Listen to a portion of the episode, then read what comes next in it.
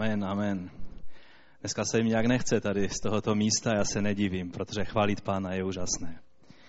Je otázka, jestli my jsme stejně nadšení jako zpěváci a hudebníci. Je otázka, jestli my se cítíme jako chváliči a ne jako ti, kteří jenom tak poslouchají a hodnotí, jak zpívají zpěváci a hudebníci. Vždycky je dobré si připomenout to, co často zdůrazňují, že na chvalách jsme všichni účinkující a jen jeden posluchač. A to je náš Pán.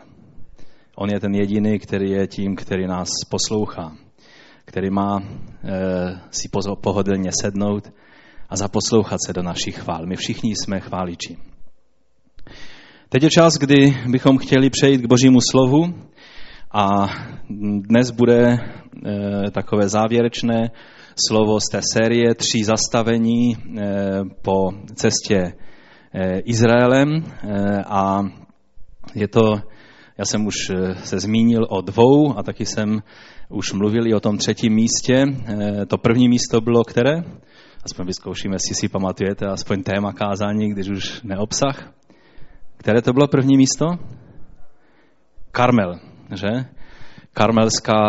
Karmelské pohoří nebo karmelské místo, kde Eliáš obětoval a Bůh se přiznal k jeho oběti a seslal oheň z nebe. A byla to obrovská výzva izraelskému lidu se vrátit zpátky ke svému Bohu, odvrátit se od všech falešných bohů a vrátit se zpátky ke svému Pánu, přestat kulhat na obě nohy. Druhé zastavení bylo kde? Kafarnaum. To je město, které už dnes jsou jenom vykopávky, protože už neexistuje a minule jsme o tom mluvili proč. A taky jsme si položili tu kafarnaumskou otázku, která je velice přímá, ale velice jednoduchá. Když jiní odcházejí a zdají se jim Ježíšova slova příliš tvrdá, příliš těžká, zdá se to všechno takové, že to z vlastních sil neuneseme, tak Ježíš se obrácí k nám a ptá se, a co ty? Co ty uděláš? A spolu s Petrem můžeme dát to nádherné vyznání. Ke komu bychom šli? Pane, ke komu bychom šli? Ty máš slova života. Ty jsi ten svatý Boží. A já věřím, že to tak utkvělo v nás, že ta 2 zastavení byla důležitá, i když byla možná tvrdá. Protože v tom prvním zastavení se mluvilo o zabíjení mnohých stovek falešných proroků ve Starém zákoně. To je obraz vlastně oddělení se od jakéhokoliv falešného uctívání, falešného učení, všelijakých falešných náhražek, které lidé stavějí místo Boha do svého života. Kafarnaum taky. Soud, který byl vypovězen nad Kafarnaum, že ty úžasné boží věci, které se děly v jejich středu, kdyby se děly v Sodomě, tak Sodoma by činila pokání a existovala dodnes. A proto Kafarnaum bude prožívat těžký soud. To byla tvrdá zastavení. To 3. místo, vzpomene si někdo, o kterém jsem se zmiňoval? 3. zastavení? Sijón, to je jedno z velice častých názvů geografických nebo pojmů, které se v Biblii objevují. A tak já bych chtěl dnes završit tu sérii těch 3 kázání právě tím, že se podíváme na Sijón. Žálmy mluví o tom, že bychom se rádi podívali na Sijón, že z radosti přicházíme na Sijón. Tak pojďme dnes na Sijón, podívejme se na Sijón a co on znamená pro nás. Můžeme si tam ukázat nějaké fotky, které máme. Aha, to je hodně slabě vidět, no ale doufám, že tam něco vidíte. To je nějak zapnuté slabě. Mně se zdá, že by to mělo být jasnější, ten projektor. No nevadí, vidíte tam aspoň trošku, asi moc ne, alespoň trošinku, tam vzadu je chrám, tady předtím je vidět palác, nevím, jestli ho vidíte, je to takový obrázek, který je vyfocený z videa, takže to není moc výrazné. A to je vlastně ta skála Sijón a pevnost, kterou David dobyl. Můžeme ukázat další fotku? Když budeme dále číst, tak se dozvíme, že na Sion a do Jeruzaléma vedla jediná cesta, jak do té pevnosti Sion se šlo dostat, a to bylo skrze vodní šachtu. A potom posléze tam je pramen Gihon a od toho pramene vedla vlastně šachta do té pevnosti, odkud brali vodu. A tou šachtou se tam potom, za chvíli si o tom řekneme víc, dostal David se svým vojskem. No a potom v nedávné době objevili vlastně tunel, který vedl tam z toho místa do starého města Jeruzalém, který vystavěl král Hiskiaš.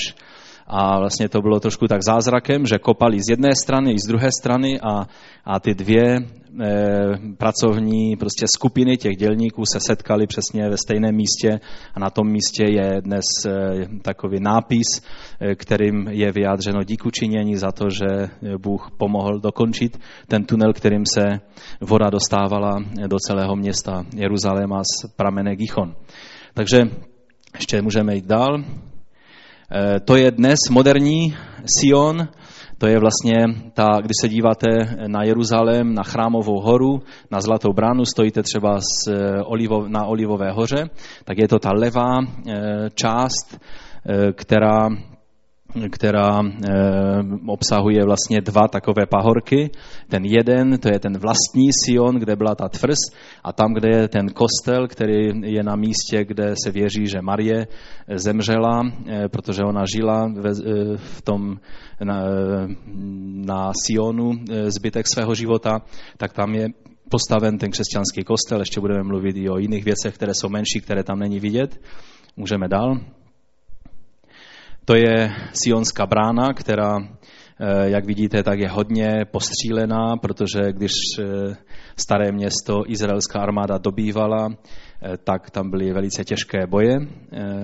Ano, můžeme dál.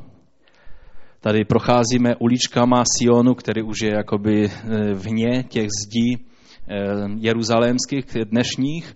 A jdeme na místo, které je taky na Sionu, a to je ta horní místnost, kde jak probíhala ta poslední večeře sederova Ježíše s učedníky, a taky tam se učedníci modlili a očekávali naplnění Duchem svatým a tam na ně se stoupil Duch svatý. Můžeme dál. Tady jsme u té staré synagogy křesťanské, která byla vystavěna potom po zničení Jeruzaléma na tom místě, kde byla ta horní místnost. Můžeme dál. A tady je i obnovená ta horní místnost, kde byl Ježíš s učedníky a taky kde se stoupil Duch svatý. Tam je několik snímků, můžeme ještě ukázat. Tady jsem viděl takovou prostě zajímavou moderní nějaký prostě ozdobný předmět, a teď jak se na tu fotku dívám, tak to asi je olivovník. A do toho olivového kmene jsou vštípeny nové ratolesti, a to jsme my, protože my nejsme součástí té staré olivy, která znamená Izrael podle těla, izraelský národ, potomky Jákobovi. A my jsme z pohanů, většina nás je z Jafeta, že? A byli jsme vštípeni a máme tu výsadu, že můžeme být součástí té šlechetné olivy. Dále, to ještě jsou záběry z té místnosti. No ještě myslím, tam jedna fotka. No a to je konec. Takže děkuji, to jenom, abych vám trošku přiblížil, i když jsem zrovna nevyfotil to, co bych chtěl vyfotit. Jo, to je ještě jedna fotka, která ukazuje z té druhé strany. Od zdí je to takzvaná citadela Davidova. Ono, citadela to možná je, i když je to i zároveň teďka už je to mešita. Je to, říká se tomu, že je to citadela Davidova, ale to s Davidem moc nemělo společného. Spíše to muslimská věc, postavili to muslimové v době, kdy obnovovali zdi Jeruzaléma. Dobré, děkuji. Takže pojďme se podívat na Sion. První zmínky o Sionu, nebo přímo, kde je Sion jmenován, tak je v době, kdy David se stal králem, a můžeme si přečíst 2. Samuelovi z 5. kapitoly.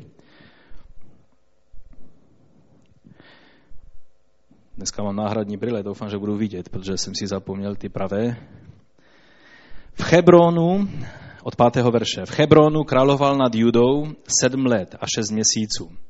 V Jeruzalémě královal 33 let nad celým Izraelem i nad Judou. Král šel se svými muži na Jeruzalém proti Jebuzejcům, obyvatelům země. Ti Davidovi řekli, sem nevstoupíš, leč bys odstranil slepé a kulhavé. Prohlásili, sem David nevstoupí. Ale David dobyl skalní pevnost Sijón, to jest město Davidovo. Onoho dne David řekl, každý, kdo chce být Jebuzejce, ať pronikne vodní štolou na ty kulhavé a slepé, které David z duše nenávidí. Proto se říká, slepý a kulhavý nevstoupí do Božího domu. David se usadil ve skalní pevnosti a nazval ji město Davidovo. Vybudoval okruh od Milo až k domu. David se stále více vzmáhal a Hospodin, Bůh zástupu, byl s ním.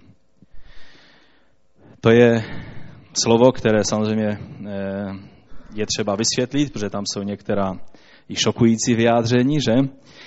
Ale je to popis toho, jak se Sion a vlastně celé město Jeruzalém stalo městem Davidovým. Bylo to v té době Davidově město obsazené Jebuzejci, to je s národem, který byl na tom seznamu těch klatých národů. Ten důvod, proč ty národy byly klaté, byl velice prostý. Byli to lidé, kteří byli něco podobného jako třeba Majové nebo Inkové, i když samozřejmě to jsou hrdinové mnohých románů, ale když čteme o tom, jakým způsobem probíhaly jejich bohoslužby, tak to byly velice krvavé způsoby. Třeba ti Indiáni obětovali takovým způsobem, že vedli ty zajatce, ty lidi, kteří měli být obětováni, někdy jich byly 10 000, jich vyvedli na vrchol té pyramidy stupňovité, takového toho cigurátu, a tam tomu člověku vytrhli zaživa srdce z jeho těla, když ještě žil, a potom takovýmto způsobem obětovali těm svým bohům. Mnohé věci velice kruté probíhaly i v Kanánu, byli to uctívání tím nečistším způsobem. U toho probíhalo mnoho sexuálních zvrhlostí, mnoho násilností, bylo obětováno Molochovi skrze oheň, děti a tak dále. Čili to byly národy, které Bůh už se nemohl dívat na to, a když dával tu zem Izraelcům, tak jeden z jeho plánů byl, že tyto národy mají být vyhubeny. A Jebuzejci byli jedni z nich. Za doby Jozua vlastně už území bylo obsazené, ale na místě, kde dnes stojí Jeruzalém, tam stále ještě byli opevněni Jebuzejci. Ovšem první zmínka, to není první zmínka o Jeruzalému, první zmínka o Jeruzalému je vlastně město Salém nebo Šalom, kterého králem byl velice známý, ale velice záhadný král Melchisedek, o kterém je řečeno, že nevíme o jeho počátku, nevíme o jeho konci. A mnozí se domnívají, že to byl anděl Páně, který vlastně představoval Ježíše jako toho, který byl předtím, než se narodil jako člověk. Protože mu Abraham obětoval desátky, protože Melchisedek požehnal Abrahamovi. A tam je zmiňován právě město Salém, což je Jeruzalém. Takže to bylo za doby Abrahama, ovšem potom to město padlo do rukou Jebuzejců, přejmenovali to na Jebus, a ta pevnost Sion, tam prostě byli opevnění, i když zbytek toho města už padnul do rukou Izraelcům, tak ta pevnost stále byla v rukou Jebuzejců a žili v takové nějaké symbioze s nepřáteli. A v takové situaci se stal David králem celého Izraele, nejenom v Hebroně nad Judskem, ale nad celým Izraelem. A jednu z prvních věcí, kterou udělal, bylo to, že přišel k městu Jeruzalém a řekl, ta pevnost tady nemůže být. Ta pevnost musí patřit nám. Bůh nám vydal celé to území. A když shromáždil Izrael, ale potom to nakonec dobyla jenom hrstka jeho bojovníků, když shromáždil Izrael, aby bojovali a dobili Jeruzalém, tak ti Jebuzejci si byli tak jistí tím, protože poloha toho vrcholku, té skály Sijón, to je, že pak uvidíme, že těch pojmů Sijón je více, ale ten původní to byla skála, která byla velice maličká, asi tak 150 metrů široká, 400 metrů dlouhá, ve tvaru boty, jako byste položili botu nahoru. A tam byla ta pevnost, ve které se Jebuzejci cítili velice bezpeční, takže oni poslali vzkaz, když viděli, že David chce dobít tu jejich pevnost, tak řekli, že i kulhaví a slepí by byli schopni obránit tu pevnost před tou Davidovou snahou. Z toho vzniklo potom rčení, že Davidovi nepřátelé jsou slepí a kulhaví. Z toho pak to se tradovalo i dál, že takovým způsobem se říkalo o Davidových nepřátelích, protože to bylo velice sarkastické vyjádření, které ti Jebuzejci řekli, a oni viděli, že už od doby Jozua nikdo se neodvážil tuhle pevnost dobít. Bylo to nejenom, že to bylo na skále, vlastně tady bylo údolí Kidron, z druhé strany údolí Hinom a tam ještě byl ten tyropeánský úval, takže to bylo obtočené vlastně velice hlubokými údolími a tyčilo se to na skále a nebyla možnost se k tomu dostat. Ovšem, David věděl, že když má být králem, tak mu nemůže patřit jenom to pohodlné území, ale musí patřit samotná mocenská centra té země, aby byl skutečným králem v Izraeli. Takže proto řekl, kdo pro mě vstoupí na Sijón jako první, bude velitelem mého vojska. Přihlásil se Joab a další mocní muži a tou vlastně šachtou na vodu od Gihonského pramene vylezli na Sijón a dobili tu pevnost pro Davida. A od té chvíle David to, jak to dobil, tak tam ustanovil vlastně sídlo své vlády. Bylo to mezi Judou a Benjamínem, takže nemohli Izraelci říkat, že to je jenom pro jeden kmen, ale bylo to centrální místo pro celý národ. Tímto způsobem se Sijón stal městem Davidovým, a taky potom později i božím vybraným místem, kde spočinula boží přítomnost mezi lidem. Takže to byl začátek, jak vlastně Sijón se stal tím, čím v Biblii potom později je. Po tom úvodu bych chtěl říct několik věcí, které věřím, že Sijón pro nás symbolizuje a je a má to být pro nás povzbuzením. První věc, kterou bych chtěl ukázat to je ta lekce, která vyplývá z toho, co jsme si řekli v tom úvodu, že Sijón znamená, že když se Ježíš stane králem našeho života, nespokojí se s tím, že by musel žít v symbioze s nějakým nepřítelem. Ježíš bude centrem našeho života a ta pevnost našeho života, ze které je všude vidět, která je centrem, která je naším srdcem. Buď tam je Ježíš, pokud tam jsou nějací Jebuzejci, pokud tam jsou nějací nepřátelé Boží, pokud tam je něco nepřátelského vůči Bohu, pak Ježíš nebude vládnout odněkud tam jenom a hledat nějakou domluvu s nějakými Jebuzejci na tvém Sijonu. Sijón představuje centrum tvé bytosti, představuje tvé srdce, představuje tvého ducha, představuje centrum tvého myšlení, všechno to, co je centrální. Když jsme byli na modlitbě tady před shromážděním, tak Manfred se modlil, Pane, pomoz nám, abychom nebyli jen na okraji tvého jednání, ale abychom byli v samotném centru toho, co děláš. A já jsem si tak v srdci řekl, amen, Manfred se už modlí sionským způsobem, protože Sijón představuje přesně to, centrum božího jednání s člověkem. Pokud Sijón nám nepatří, moc nám toho nepatří. Pokud Bohu Sijón nepatří, pak boží moc se nemůže projevovat v našem životě a jenom si namlouváme, že patříme pánu. David by si jenom namlouval, že je králem Izraele, pokud Jebuzejci by si vesele dělali, co chtějí na Sijonu, protože oni tam z toho místa měli velice, velice dobrou možnost ochromovat jednání Izraele na celém území.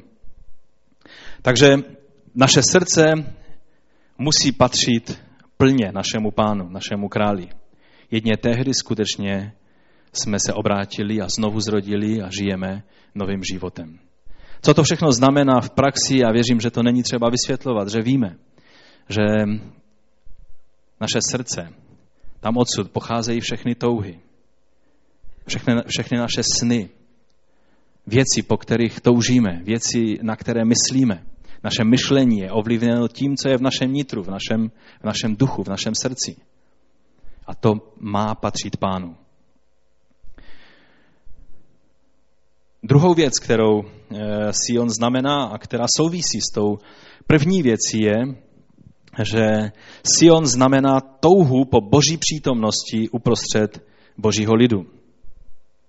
Víte, vyjádřením boží touhy potom, aby jeho přítomnost přebývala uprostřed jeho lidu, bylo co? Už od doby, kdy Izrael putoval po poušti, tak Bůh projevil svou touhu, že chce přebývat uprostřed svého lidu. A samozřejmě přebýval a vedl je skrze sloup oblákový, který se měnil v ohnivý sloup, ale vyjádřením jeho touhy být uprostřed lidu, být v centru svého lidu bylo co?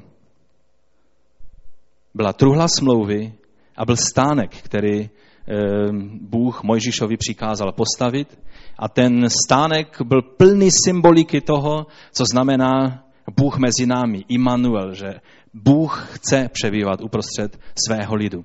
Čili to je to vyjádření boží touhy být uprostřed svého lidu.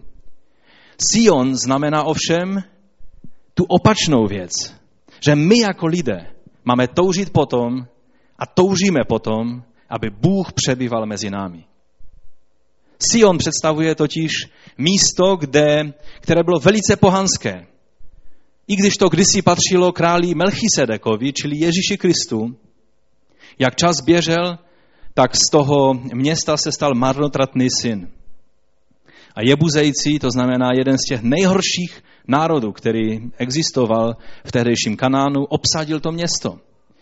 Ale když David dobyl Sion a postavil tam svůj dům, tak jednu z prvních věcí, po které zatoužil, bylo: přiveďme Boží schránu na Sion.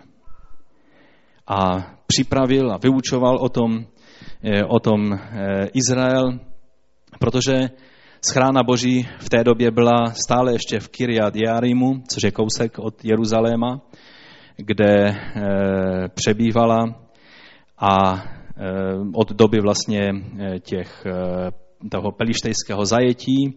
A jak víme, tak potom ji pelištejci poslali na voze a byly zapřažené k tomu vozu krávy, které telata zůstala doma, takže to bylo velice nepřirozené, že ty krávy to odvezly pryč. Nejdříve to bylo v Betšeánu, nebo v Betšemeši, tak přesněji řečeno, a potom se schrána umluvy dostala do Kirjat Jearimu. A David, když byl na Sioně a když byl v té pevnosti, tak si řekl: tady, když nebude se mnou Bůh, tak tady nechci být. Je třeba, aby boží schrána nebyla někde bokem, ale aby byla v samotném centru našeho života. A zatoužil ji mít blízko sebe. A víme, že když ji nechal přinést do města, tak ten první pokus se moc nezdařil, protože to vezli na voze a to vytvořilo neřešitelnou situaci. Když ta schrána smlouvy měla spadnout, tak samozřejmě kdo by ji se nesnažil zachytit, ale tam u toho zemřel člověk. A bylo z toho hodně nepříjemností, bylo to něco, s čím David nepočítal. A tak se celé to dílo obnovy zastavilo. Ale pak přišel den, kdy schrána boží smlouvy byla nesena na sochore hlévící na jejich zádech a vnesli ji na Sion. A Sion je vysoko. Oni museli jít hodně vysoko s tou truhlou smlouvy, až ji vynesli na Sion a tam David postavil stánek. A tam vlastně hora Sion od toho okamžiku se stala boží horou, kde boží přítomnost přebývá uprostřed svého lidu. A David byl z toho hodně nadšen. a byl velice, si zamiloval Sion právě kvůli tomu, že tam Bůh přebýval se svojí přítomností. Když bychom četli různá vyjádření, která jsou v žálmech, tak bychom viděli, jak najednou Sion tím, že tam byla Boží schrána, že tam byl ten stánek Boží na Sionu, že se to stalo místem, po kterém toužil David a taky všichni zbožní lidé v Izraeli. Zkusme si několik jenom ukázek z žálmu ukázat. Hned žálm 2, 6. verš. Já jsem ustanovil svého krále na Sionu, na své svaté hoře. Tady je vidět, že Bůh mluví o Sionu jako o své svaté hoře. Žalm 9.12. Pějte žalmy Hospodinu, který na Sionu trůní. Oznamujte mezi lidmi jeho skutky. Žalm 14.7. Kéž už přijde Izraeli ze Sionu spása. Až Hospodin změní úděl svého lidu, bude Jákob jásat. Izrael se zaraduje. Takže ze Sionu přijde spása. Z místa, kde přebývá Bůh. 15. žalm. Tento celý žalm mluví vlastně o tom, co musíme splnit a jací máme být, abychom se dostali na Sion. Ten první verš říká žalm Davidův, Hospodine, kdo smí pobývat v tvém stanu? Kdo smí bydlet na tvé svaté hoře? A pak tam je celý výčet věcí, jací máme být, že třeba nemáme pomlouvat tam je. Můžete si to u oběda nebo před obědem přečíst. 15. žalm, stojí to za to. Jsou tam některé konkrétní věci, co máme dělat a co nemáme dělat, abychom mohli na Sion. Žalm 22. Kež ti v den soužení Hospodin odpoví. Kež je ti hradem jméno Boha Jákobova. Kež ti sešle pomoc ze svatyně. Kež tě podepírá ze Sionu. Žalm 48.1. Žalmova píseň pro Koráchovce. Veliký je Hospodin nejvyšší chvály hodny ve městě našeho Boha na své svaté hoře. Krásně se vypíná k potěše celé země Sionská hora, ten nejzasší sever, sídlo velkého krále.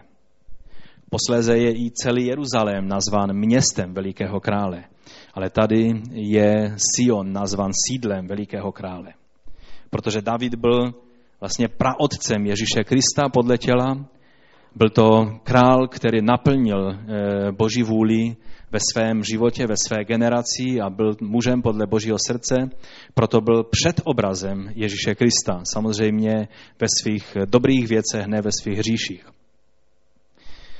Dále potom v 13. verši téhož žalmu je řečeno, obejděte Sion, vydejte se kolem spočítat jeho věže. Říká se, že bylo až na 60 věží na Sionu a přitom to je malý prostor. To bylo velice opevněné místo. A oni hrdě hleděli na Sion a řekli, obejděte a spočítejte ty věže, aby bylo vidět, jak pevné místo si Bůh vybral. 50. žalm. Ze Sionu místa dokonalé krásy zaskvěl se Bůh. Prostě žalmista měl názor, že Sion, že už nelze mít hezčí místo na zemi, hezčí město, hezčí pevnost, než byl Sion. Že je to místo dokonalé krásy. To bylo zajímavé vidět, jak to vypadalo. Je to už tak dlouho, jsou to už 3000 let, takže samozřejmě dnešní Sion, dnešní Jeruzalém, když se kope, tak přicházíte na jednu vrstvu za druhou, jak ty různé dějinné prostě turbulence tam procházely městem Jeruzalémem a občas tu a tam se dokopou k něčemu zajímavému a na Sionu, na tom vrcholu té skály taky probíhají teď některé vykopávky a zjišťují se některé nové věci, takže není možné vidět, jak to vypadalo, ale tehdy to muselo být velice velkolepé. Žálm 78, 68. Zvolil si kmen Judův, horu Sion, tu si zamiloval. Svou svatyni vybudoval jak výšiny nebes, navěky ji založil jak zemí. Davida si zvolil svého služebníka, povolal ho ze Salaší. Od ovcí z jehňaty ho přivedl, aby pásl Jákoba, jeho lid, Izraele, jeho dědičný díl. A pásl je s bezúhonným srdcem, rukou zkušenou je vodil. Tady je řeč, že si Bůh vybral dvě věci. Davida jako krále, ze kterého vzejde Mesiáš, a Sion jako místo, kde spočine jeho jméno a je to jeho svaté místo. Žálm 87. Hospodin miluje brány Sionu nad všechny příbytky Jákobovi. Žálm 102:17. Protože Hospodin vybuduje Sion, ukáže se ve své slávě. Žálm 110:2. Hospodin vztáhne žezlo tvé moci ze Sionu. Panuj uprostřed svých nepřátel.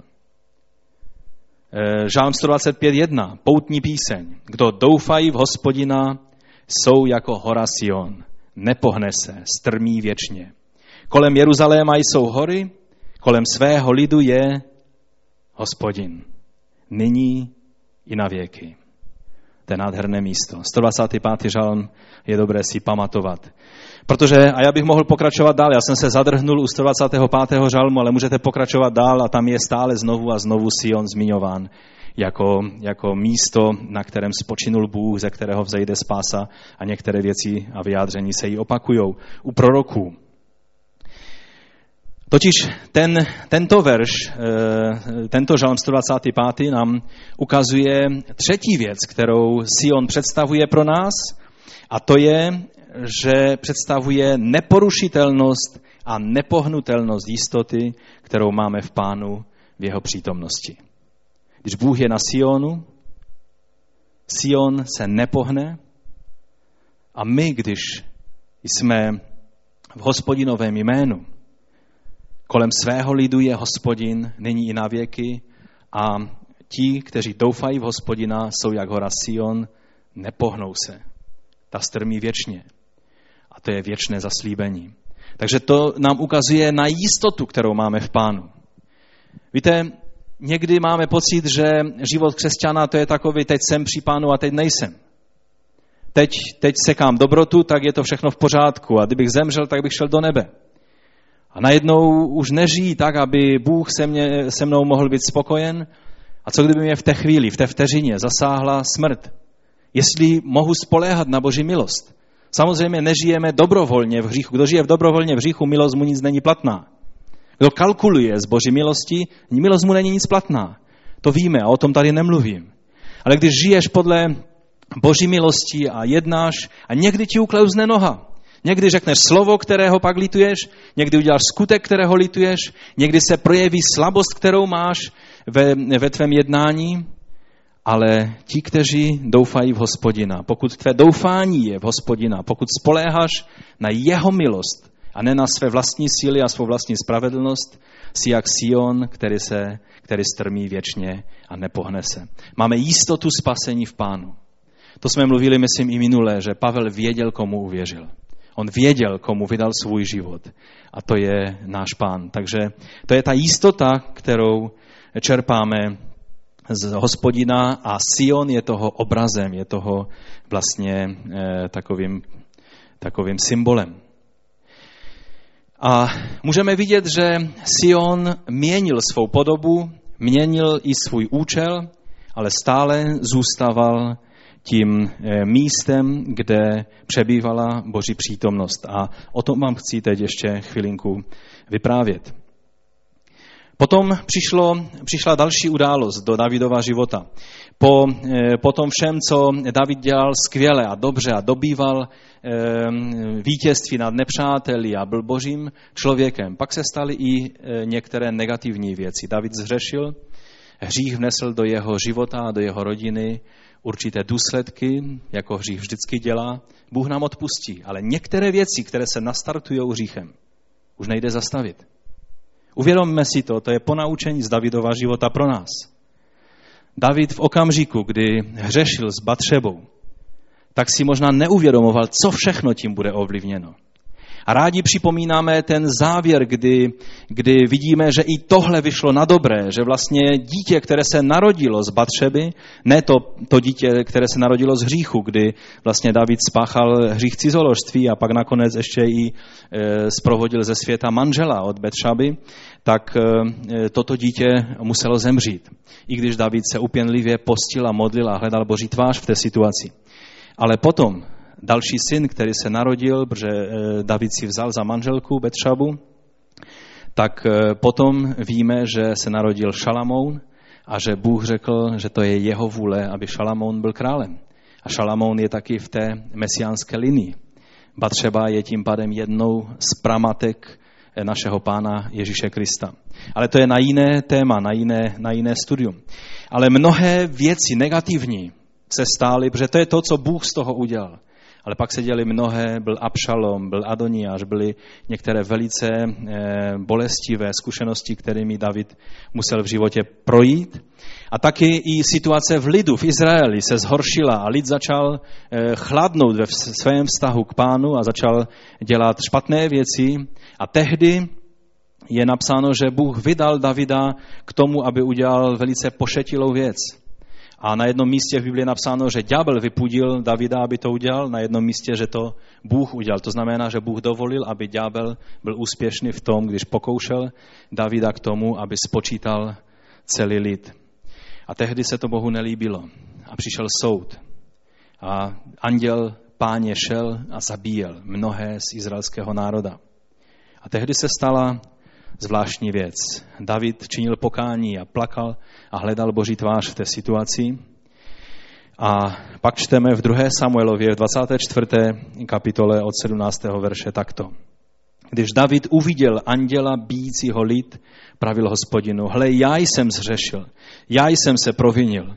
Co však učinili tyto ovce? Buď tedy tvá ruka proti mně a proti domu mého otce. Téhož dne přišel Gád, prorok, opět k Davidovi a řekl mu: Vystup a postav Hospodinu na humně Aravny jebuzejského oltář. David vystoupil podle Gádova slova, jak Hospodin přikázal. Aravna vyhlížel a spatřil krále z jeho služebníky, že jdou k němu. I vyšel Aravna a poklonil se králi tváří k zemi. Aravna pravil: Proč přicházíš, králi, můj pane, k svému otroku? David odpověděl: Abych od tebe koupil humno k vybudování oltáře Hospodinu. Zde byla od lidu odvrácena pohroma. Aravna pravil Davidovi: Nechť král můj pán vezme a obětuje, co uzná za dobré. Tu je dobytek zápalné oběti a jako dříví smyky a dobytčí jiha. Král Aravnovi odvětil: Nikoliv, odkoupím to od tebe za kupní cenu. Hospodinu svému Bohu nemohu obětovat zápalné oběti darované. David tedy koupil to humno i ten skot za 50 šekelů stříbra. I vybudoval tam David Hospodinu oltář, obětoval zápalné a pokojné oběti. Hospodin prosby za zemi přijal a pohroma byla od Izraele odvrácena. Ten Aravna je napsáno, že to byl Jebuzejec. To znamená, že to byl jeden z těch lidů, to nám ukazuje, že byla možnost i z toho klatého národa, že kdo se přidružil, kdo se přimknul k Izraeli a přijal Hospodina za svého Boha, stejně jak učinila Rachab, která byla prostitutkou v Jerichu a jerišské město bylo taky pod klatbou. To nám ukazuje, že milost platila i tehdy. A ten Aravna byl služebníkem krále Davida. Byl lojální vůči králi Davidovi a když ho viděl z dálky, že najednou se král rozhodnul jít k němu, tak nebyl jak ti jiní lidé, kteří, když David byl v problémech, aby využili situaci a řekli: Vidíš ty muži, který si udělal tolik zlého, teď na nás padlo to všechno zlé. Ale byl velice zdvořilý a otevřený a řekl: Cokoliv si přeje můj pán, můj král, takže mu dá. A chtěl mu dát jak na tu oběť, tak místo k obětování. Ale tehdy David udělal zvláštní věc a řekl: Nebudu obětovat na vypůjčeném nebo darovaném, ale zaplatil tržní cenu. Jak za ty všechny věci, které obětoval, tak za celé to místo, které je vlastně, to bylo pole toho Aravny, ale zároveň to bylo taky místo, kde Abraham se chystal obětovat svého syna Izáka. Bylo to vlastně místo Móriách. A David koupil toto místo a toto místo se pak stalo místem, kde Šalamoun postavil chrám Bohu. A je to zvláštní, že můžeme vidět, že Bůh si vybral pro chrám místo, kde David tím, že obětoval Hospodinu, že vlastně byla zastavena ta rána, která ta pohroma byla od Izraele odvrácena. A tam byl postaven chrám. A od toho okamžiku, kdy vlastně David obětoval a koupil to pole, tak to pole bylo přidáno k Sionu. A bylo od toho okamžiku taky nazýváno Sionem. I když to byla hora Moriach, v Biblii čteme daleko častěji, že to místo, kde stal chrám, se nazývá Sion a jakoby to centrum Sionu se přesunulo na Chrámovou horu a je od té chvíle, kdy vzniknul chrám na Chrámové hoře, na hoře Moriach, tak toto místo je nazýváno Sionem. Protože Sion znamená co? Znamená místo, kde přebývá Bůh. Místo, kde přebývá Bůh, je zastavena pohroma, která se na nás valí. Místo, kde přebývá Bůh, je místo, kde nám je odpuštěno. Je to místo, kde jako Abraham, když přicházíme s tím nejcennějším. A on vlastně, kdyby obětoval Izáka, tak to bylo neřešitelné, protože on jako boží člověk neměl zabít svého syna v oběti vůči svému Bohu a z druhé strany Bůh toto žádal. Ale on šel a věřil, že Bůh ví a že on je schopen vzkřísit Izáka z mrtvých. Ale Bůh to udělal ještě nádhernějším způsobem. On dřív, než Abraham byl schopen obětovat, tak dal beránka, kterého opatřil a který zemřel místo jeho syna Izáka. Tento beránek představoval Ježíše Krista, který jednoho dne měl taky na tom místě v Jeruzalémě vydat svůj život za všechny lidi, za každého člověka. Takže najednou ten název Sion představuje centrum božího jednání s člověkem. A o tom bychom mohli vlastně číst v 1. Královské 2.27, jak Šalamoun zasypal údolí mezi Sionem a mezi vlastně horou Moriach, a tomu se říkalo Milo, což znamená zásyp nebo něco v tom smyslu, že jakoby hora Sion a hora Moriach se spojily jedním takovým násypem. A David připravil všechno proto, aby chrám mohl být postaven. A když byl chrám postaven, tak to bylo samozřejmě už za života, za vlády jeho syna Šalamouna. Když byl Šalamoun korunovan za krále, tak to bylo u pramene té studny Gihon pod Sionem. Nad ním čněl Sion, ta pevnost.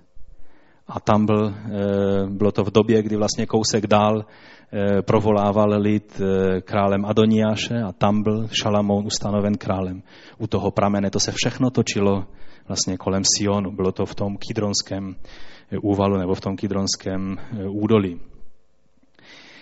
A později se vlastně ten pojem Sion začal používat i pro celý Jeruzalém, protože Jeruzalém se stal svatým městem, místem velikého krále a místem, kde přebývá Bůh. A tak, když už žalmista z doby babylonského zajetí v 137. žalmu píše: U řek babylonských, tam jsme sedávali s pláčem ve vzpomínkách na Sion. Tak tím už vzpomínali na chrám, po kterém toužili, kde by se mohli vrátit. Už ten termín byl rozšířen vlastně na celý Jeruzalém. Také proroci mluví o Sionu jako o místě, kde Bůh bude jednat nejenom už s Izraelem. A všimněte si toho rozšiřujícího se pojmu Sionu, že bude jednat se všemi národy. Izajáš 60:14 říká: Zkroušení přijdou k tobě synové těch, kdo tě ujažmovali, u tvých nohou se budou kořit všichni, kteří tě znevažovali, nazvou tě město hospodinovo, Sion svatého Boha Izraele. A Izajáš 2. kapitola, 2. verš říká: I stane se v posledních dnech, že se hora hospodinova domu bude tyčit nad vrcholy hor, bude povznesena nad pahorky a budou k ní proudit všechny pro národy. Mnohé národy půjdou a budou se pobízet. Pojďte, vystupme na horu hospodinovu, do domu Boha Jákobova. Bude nás učit svým cestám a my po jeho stezkách budeme chodit. A teď je tady zaslíbení: ze Sionu vyjde zákon, slovo hospodinovo z Jeruzaléma. Jeremiáš 50. kapitola 4. V oněch dnech a v onen čas je výrok hospodinův, přijdou Izraelci spolu s Judejci, budou přicházet s pláčem a hledat hospodina svého Boha a budou se ptát na cestu na Sion. Tam se obrátí a řeknou: pojďte, a přidruží se k hospodinu smlouvou věčnou, která nebude zapomenuta. Tady už se mluví o tom, že bude znovu sjednocen celý Izrael. Že všechny kmeny izraelské se dostanou zpátky do smlouvy věčné s Hospodinem. Už to nebude smlouva, která je vetchá, která je omezena jenom na pozemská zaslíbení, ale je to smlouva, která je věčná a která má taky i věčná zaslíbení a věčné hodnoty, které jsou zaslíbení v této smlouvě. A můžeme vidět, jak to místo se postupně rozšiřovalo. Potom po době vlastně Nehemiáše, kdy byl odbudován město a byl odbudován chrám, Ezdráž, Nehemiáš. Potom znovu probíhaly různá období bojů, makabejská doba a tak dále. A pak přišel čas, kdy Ježíš chodil po této zemi a ta čtvrt, které se ještě dodnes říká Sijón v Jeruzalémě, tak ta byla obývaná a je to takové zvláštní. Vždycky se myslelo, že Esenští, to byli ti nejradikálnější, nejzbožnější Židé, kteří žili v době před panem Ježíšem asi 200 let, vlastně po době makabejské, až do doby pana Ježíše a ještě krátce potom.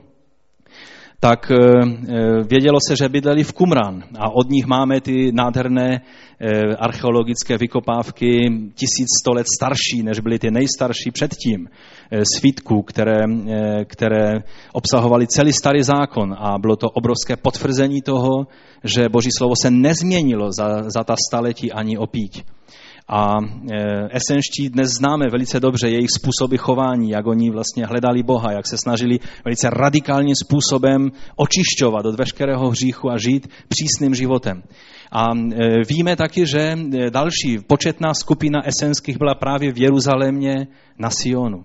Tam byla celá čtvrt esenských, kteří tam žili v době pána Ježíše a je zvláštní, že to je zrovna to místo, kde Ježíš si vybral, kde bude večeřet se svými učedníky a taky, kdy učedníci vlastně, protože tam se zdá, že Marie, matka Jana Marka, byla vlastníkem nemovitostí, tak se tam scházeli a vlastně tam, když byli učedníci po vzkříšení Ježíšově zhromáždění, tak tam se stoupil Duch svatý a naplnil je svou mocí. To je místo, kde bydleli ti nejzbožnější Židé z celého Jeruzaléma. A zdá se, že když Petr kázal a mluvil k těm 1000 zhromážděných Jeruzalémců, tak mnozí z těch 3000 byli esenští, kteří vždy toužili po spravedlnosti Boží. Vždy toužili po tom, že Bůh dá svého beránka bez viny. A najednou jim Petr oznamoval, že ten, kdo byl ukřižován, a byla to vlastně směs všech lidí, kteří byli zhromážděni v Jeruzalému, protože víme, že tam byli lidé ze všech možných národů jiných, ale mnozí z nich byli i ti lidé z těch esenských a víme, že ta čtvrť se postupně proměnila v čtvrť židovských učedníků Ježíše Krista, čili židovských křesťanů bychom mohli říct. Ta esenská čtvrť se proměnila v epicentrum křesťanství v Judsku a v Jeruzalémě. A to o něčem mluví, že mnozí ti lidé přijali Pána jako svého Mesiáše a radovali se z toho. Eusebius, církevní dějepisec, popisuje, že potom později, kdy vlastně na tom Sionu, když byl chrám zničen a bylo město zničeno, tak vrátili se tam ti učedníci Ježíšovi, kteří se vrátili z Pely, z Jordánska, kam utekli, protože si byli vědomí varování Ježíšova. Ježíš říkal, když uvidíte město obtočené vojskem, tehdy utíkejte a už nečekejte, nedívejte se, co máte za sebou, co jste ponechali, prostě utíkejte. A ti lidé, kteří přijali Ježíšova slova vážně, to byli učedníci Ježíšovi, to byli Židé, kteří přijali Pána Ježíše jako Mesiáše, ti utekli do Pely. A město bylo zničeno tak, že očití svědkové říkají, že by ani nešlo poznat, že tam někdy stálo město. Samé ruiny, nebylo nic ponecháno, aby stálo. A potom, když se vrátili zpátky právě tito Ježíšovi učedníci z Židů do města, tak vystavěli synagogu, vystavěli další synagogy právě na tom místě Sionu, kde oni se shromážďovali a říkali tomu synagoga, ale jinak to byly vlastně synagogy, kde se modlili k Pánu Ježíši a kde vyznávali Ježíše jako svého Pána. Je zvláštní, že kameny, které používali pro stavbu té synagogy a i dalších staveb, používali kameny chrámové. Ty, ze kterých kdysi byl zbudovan chrám, tak to kamení oni používali na výstavbu této synagogy. Když prorok prorokoval o tom, že ze Sionu vyjde zákon a že slovo Hospodinovo vyjde z Jeruzaléma, tak on v tom proroctví tehdy viděl. Viděl Petra, jak káže o letnicích. Viděl, jak učedníci jsou shromážděni v té horní místnosti a Duch svatý sestupuje na ně. Viděl ty učedníky, kteří přes ty všechny těžkosti a pronásledování zůstali věrní a ta čtvrt Jeruzaléma, Sion, se zaplnila Ježíšovými učedníky. Protože to je ten nový chrám, který byl zbudován, protože Štěpán prohlašoval, že Bůh nebydlí v domě zbudovaném lidskýma rukama, ale vlastně jeho chrámem jsme my. Země je podnožím jeho nohou. A jeho chrám jsme my, ti, kteří jsme vydali své životy Pánu. A je toho mnoho, co bych vám chtěl říct, ale abych to nějak zhrnul, tak je to nádherné místo. Když můžete vstoupit a ta místa, která jste tam viděli, samozřejmě byla obnovena, protože byla zničena, tak to jsou místa, kde skutečně Duch svatý sestoupil na učedníky, kde byla postavena ta synagoga, které pohané říkali, že je to církev apoštolská, že je to církev apoštolů, že je to to místo, kde se shromážďovali apoštolé, kde byli navštěvováni lidmi, jako byl apoštol Pavel, kde vlastně oni přebývali a křesťané z Židů, to bylo jejich centrum. Tak jak Antiochia se stala centrem pohanských křesťanů, tak Sion byl místem židovských nebo věřících z Židů. A to, že ta synagoga, kterou archeologové vykopali, že byla křesťanská, nebo teda synagoga učedníků Ježíšových, se dá poznat podle jednoduché věci, která by se mohla zdát jako chyba. Protože synagogy vždycky jsou vystavené s výhledem směrem na Chrámovou horu, na chrám. Tato synagoga je postavená s výhledem ne na Chrámovou horu, i když tam odsaď je nádherný výhled, protože Sion je vysoko, ale je postavena s výhledem na místo, kde byl Ježíš vzkříšen, na hrob Ježíšův a na Golgatu, kde Ježíš byl vzkříšen, jakoby tím tito věřící říkali, chrám už není, už to není to místo, ale to místo, kde byl vzkříšen a založen nový chrám, je tam, kde Ježíš povstal z mrtvých a kde on se naplnilo a potvrdilo Boží zaslíbení nejenom pro Židy, ale i pro všechny národy. Pohanští křesťané se žel od těchto věřících a učedníků Ježíše Krista začali oddělovat. Protože oni ne ze vším souhlasili doktrinálně, takže vznikly jakoby dvě skupiny. Ale díky Bohu, že to nebránilo těmto lidem, aby sloužili svému Mesiáši a stavěli synagogy, které byly vlastně kostely nebo církvemi. Potom, když, jak jsem už řekl, Titus zničil Jeruzalém, potom přišla ještě další, ve 135.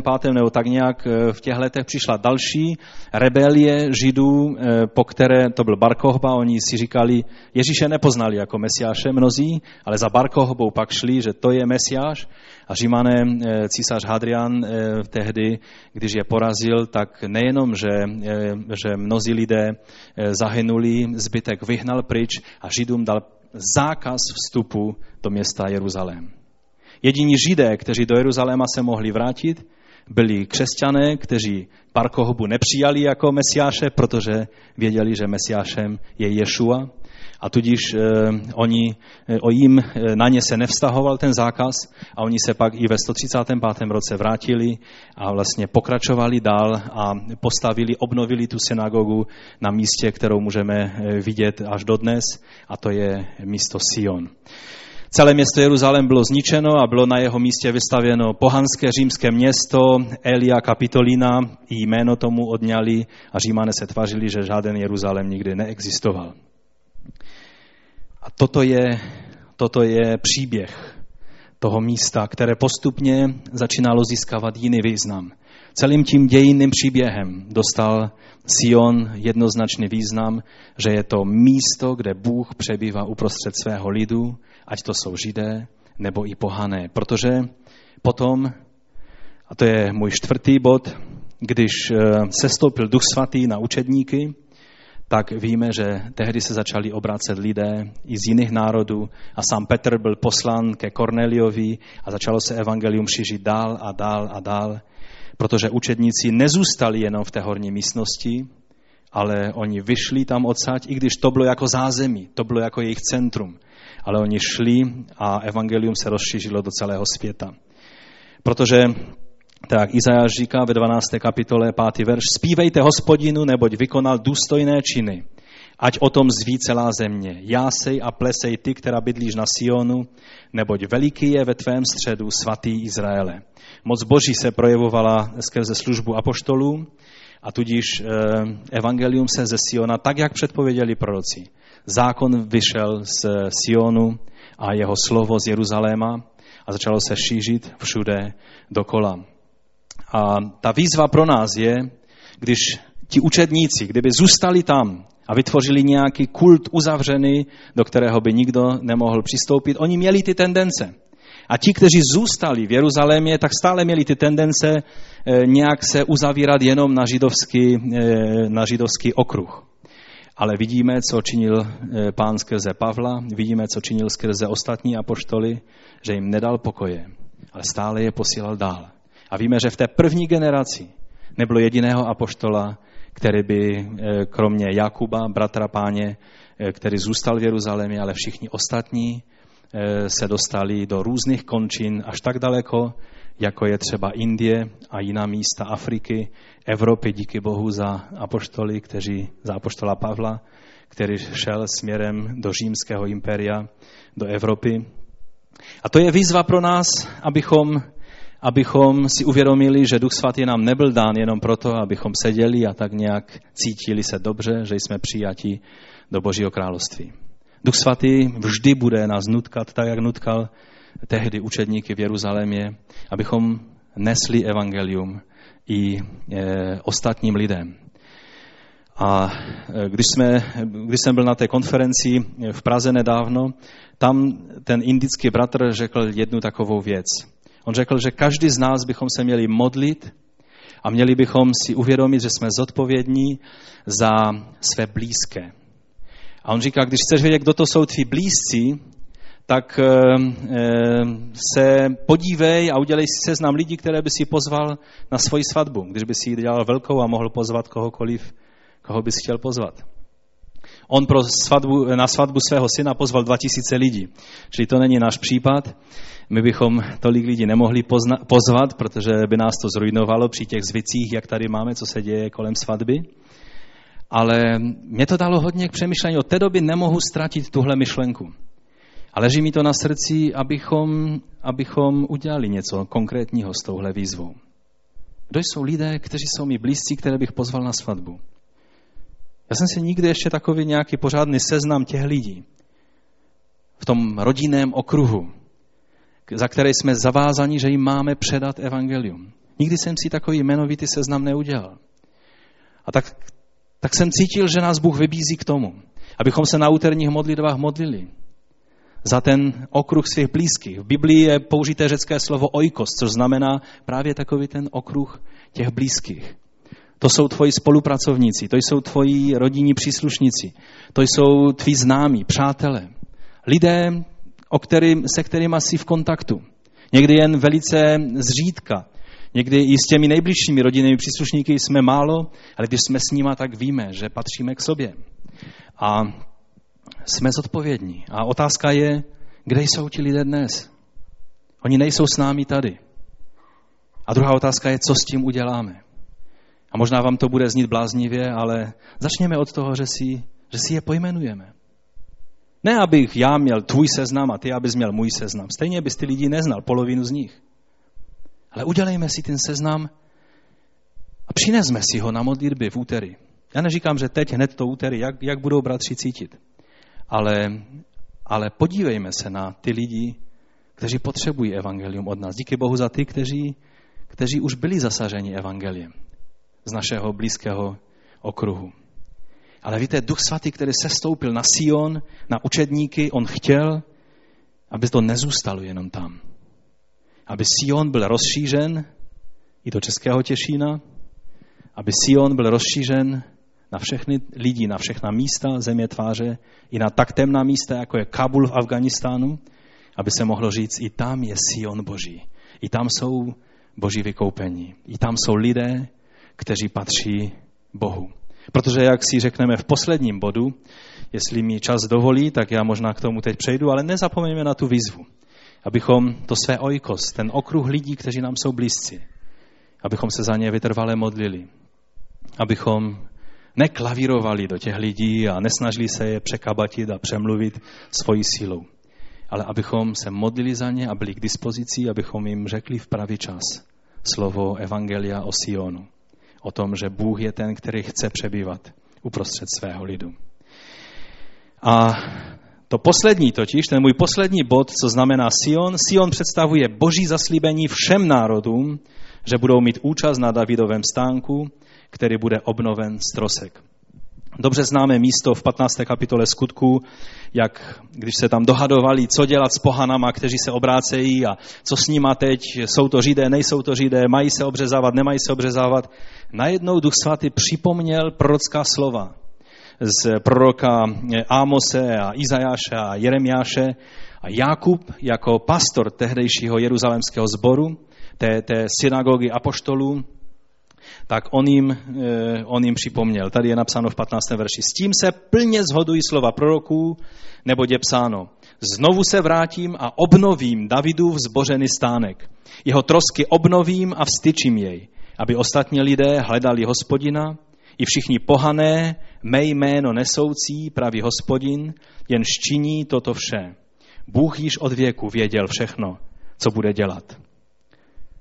Víte, toto je slovo, které je zaslíbeno jak u Amose v 9. kapitole, tak i na jiných místech. A to se stalo skutečností, když vzešel zákon ze Sionu. Když Bůh založil nový chrám. A vždycky, když byl založen nový chrám, když Abraham založil oltář, když byl chrám na poušti, když byl Šalamounův chrám, vždycky se stoupil Boží oheň a Boží přítomnost, která ho posvětila a potvrdila. A co se stalo o letnicích?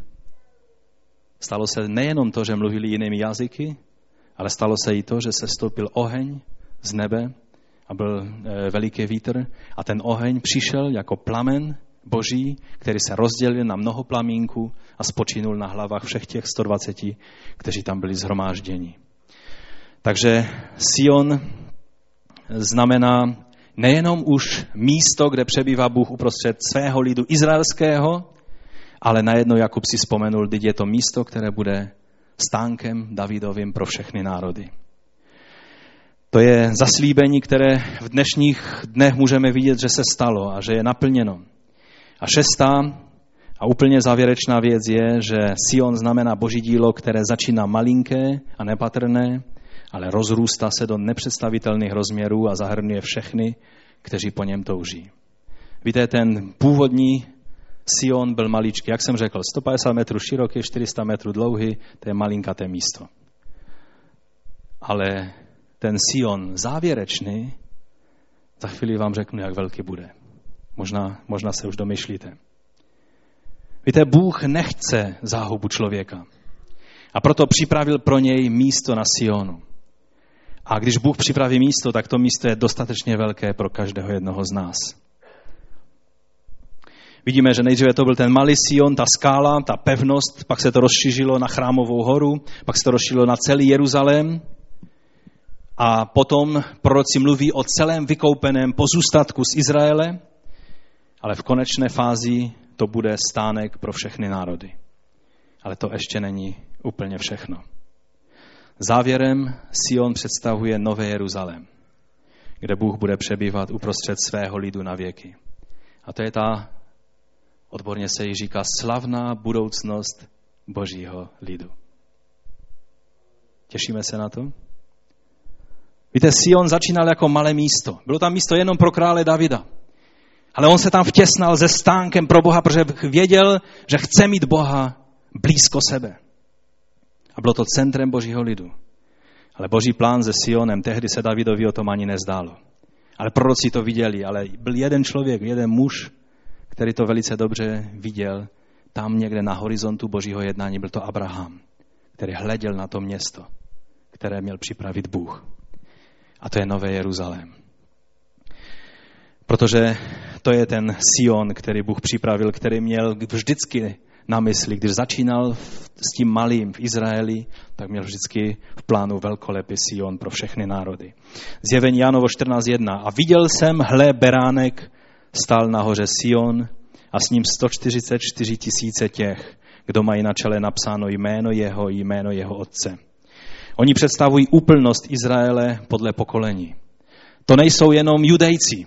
Tam jsou vyjmenováni, až na nějakou výjimku, myslím Danitů nebo tak nějak, tam jsou vyjmenováni všichni, z všech pokolení Izraelových. To představuje, 144 tisíc představuje úplnost těch, kteří z Izraele přijali Pána, kteří uviděli Mesiáše, kteří a samozřejmě to neznamená, že jich bude jenom 144 tisíc, ale bude jich úplně ani jeden se nestratí, který patří Pánu.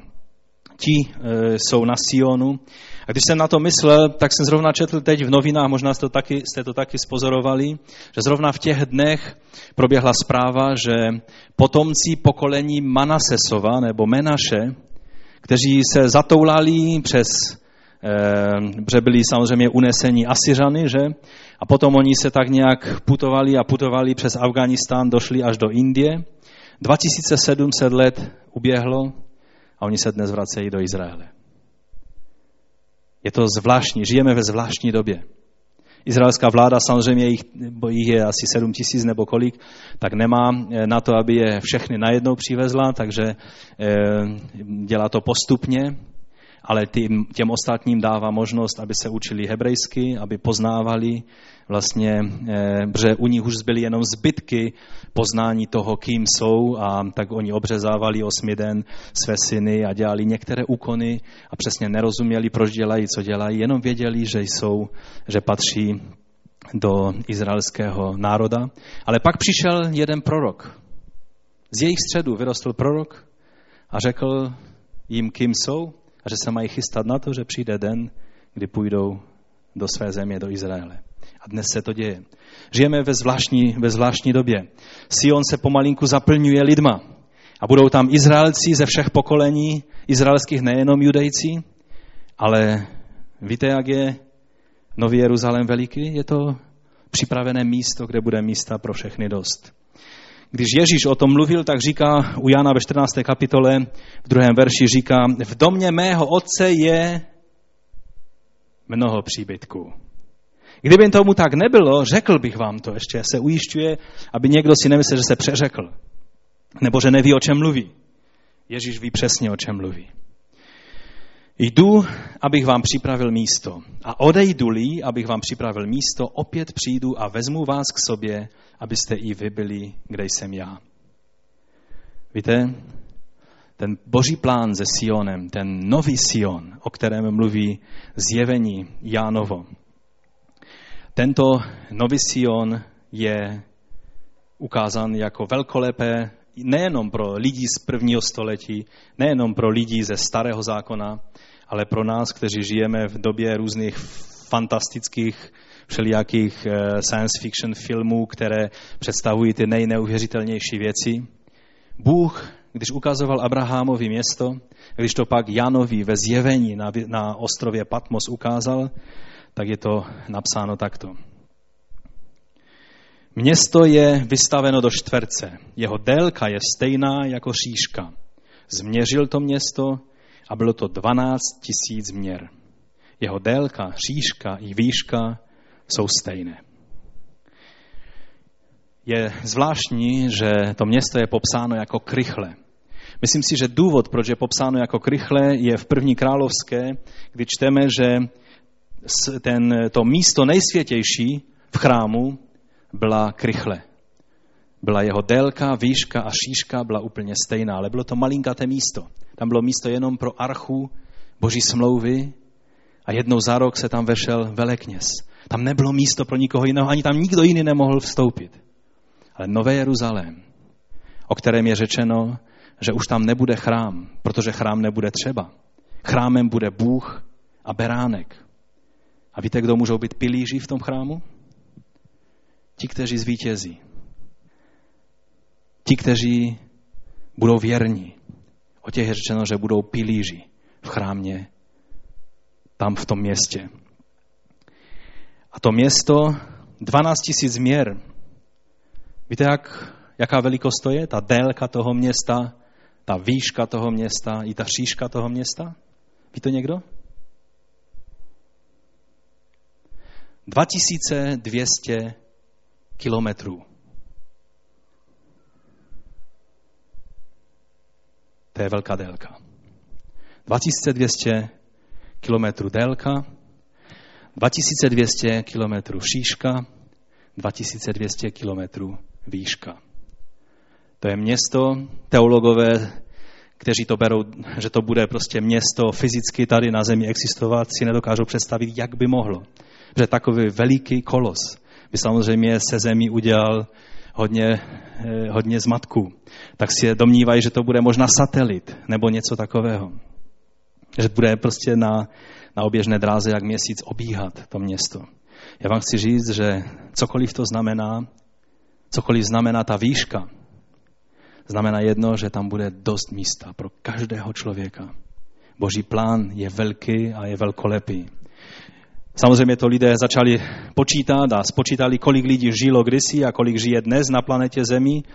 Samozřejmě dnes jich žije několikrát víc, než jich žilo kdykoliv předtím, ale tam je místa pro všechny lidi. Tam je místo, že kdyby byli spaseni všichni lidé, tak se tam vejdou. Takový je Boží plán. Když Ježíš řekl, připravil jsem vám místo a v domu mého otce je dost místa, pak to myslel doslova, že tam je dost místa i pro tebe. A byla by škoda, kdyby na tak velkolepém plánu, který Bůh postupně odvíjel se Sionem, který když David viděl, tak on byl natřením bez sebe z toho, co viděl v tom stavajícím Sionu. A to neměl ani ponětí o tom, jak velkolepý Boží plán je, až na ten závěr, kdy ten Sion, ta hora Boží, kde bude stát beránek se svými nejvěrnějšími z lidu izraelského podle těla a s tím nesčísitelným množstvím ze všech národů a jazyků. Ti všichni budou v tom městě a to město nebude potřebovat slunce, protože jeho sluncem bude Bůh. To je místo, kde ty a já máme možnost být. Alternativa není moc povzbudivá. Jak je řečeno, nebo co je řečeno o té alternativě, o té druhé možnosti? Je řečeno, že to bude tma, kde bude skřípění zubů a naříkání, že to bude místo, jehož oheň neuhasne, červ nikdy nezemře, cokoliv to znamená, znamená to jen jednu věc. Je to místo, kde já teda nechci být. Budou to vnější temnosti. Bude to mimo Boží přítomnost. A když vy všichni budete v Novém Jeruzalémě, v té velkolepé krychli, která je větší než cokoliv, co si dokážeme představit, kde bude tolik místa, abych i já tam byl. A já bych měl být v pekle a celou věčnost si tohle uvědomovat. Všechno udělám proto, z Boží milosti. Abych nemusel tam, ale mohl být na Sionu Božím. Povstaňme k modlitbě. A já mám na vás otázku. Jestli toužíš, abys byl na Sionu, v Novém Jeruzalémě, tak si položme otázku, chceme tam být sami, nebo tam chceme někoho s sebou vzít.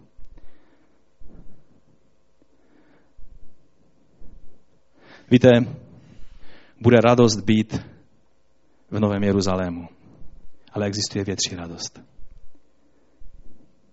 Být tam a být tam i s těmi, za které jsme se modlili, kterým jsme vydávali svědectví, to bude ta větší radost. Pane Ježíši, my ti děkujeme za to, že tvůj plán s námi je dokonalý a je velkolepý. Já ti děkuji za to, že vírou ho můžeme zhlédnout na horizontu tvého jednání s člověkem. Pane, my si to nedokážeme představit, ale my toužíme být tam, kde bude tvá přítomnost, kde bude tvé jméno, kde bude ty budeš tím chrámem, jehož sloupy můžeme být my. Pane, já ti děkuji za to, že to je plán, který není jenom pro nás, jak jsme tady, ale že je to plán pro všechny naše blízké, sousedy, známé, spolupracovníky, příbuzné, syny, dcery, vnuky, babičky, dědečky, strýce, tety, všechny ty, které známe. Bože, v tom ty jsi řekl, že tam je dost místa a že kdyby bylo jinak, že bys nám to byl řekl. A pak si to Jánovi ukázal ve vidění a on viděl město, které si nedokážeme představit. Pane, ale my toužíme, abychom tam nebyli sami. Abychom tam mohli být s mnohými těmi, za které se modlíme. S mnohými těmi, kteří tady byli mezi námi a dnes už tady nejsou. Pane, my chceme, aby v Novém Jeruzalémě nechyběli. Pane, pomoz nám, co máme dělat, abychom byli těmi nástroji, jak byli první učedníci, kteří se Siona vyšli a šli do všech končin světa a přinesli evangelium tehdejšímu světu, tehdejší generaci. Dej, aby dnešní generace, abychom nebyli líní a polovičatí a vlažní, ale abychom byli stejně vynalézaví, stejně vydání tobě, stejně k dispozici tobě, aby tvá moc se mohla projevovat. Aby skutečně platilo i dnes to, že ze Siona vychází zákon a z Jeruzaléma tvé slovo. Aby ono vycházelo a šlo dál a dál a zasahovalo všechny lidi, pane. My tě prosíme o to, aby jsi z nás použil k tomu. Pane, dej, abychom dělali praktické kroky v této věci. Já ti děkuji za to, že můžeme patřit k tvému lidu. Já ti děkuji za to, že každý jeden z nás můžeme mít jistotu toho, že Sion je místo, které se nepohne, ale přitom znamená stále víc a víc a větší zaslíbení, které ty rozšiřuješ. Já ti za to děkuji a chválím tvé jméno. Amen. Amen. Ať vás Bůh požehná a myslíme na velkolepost Nového Jeruzaléma, myslíme na ty všechny, které bychom tam rádi měli sebou. Ať vás Bůh požehná.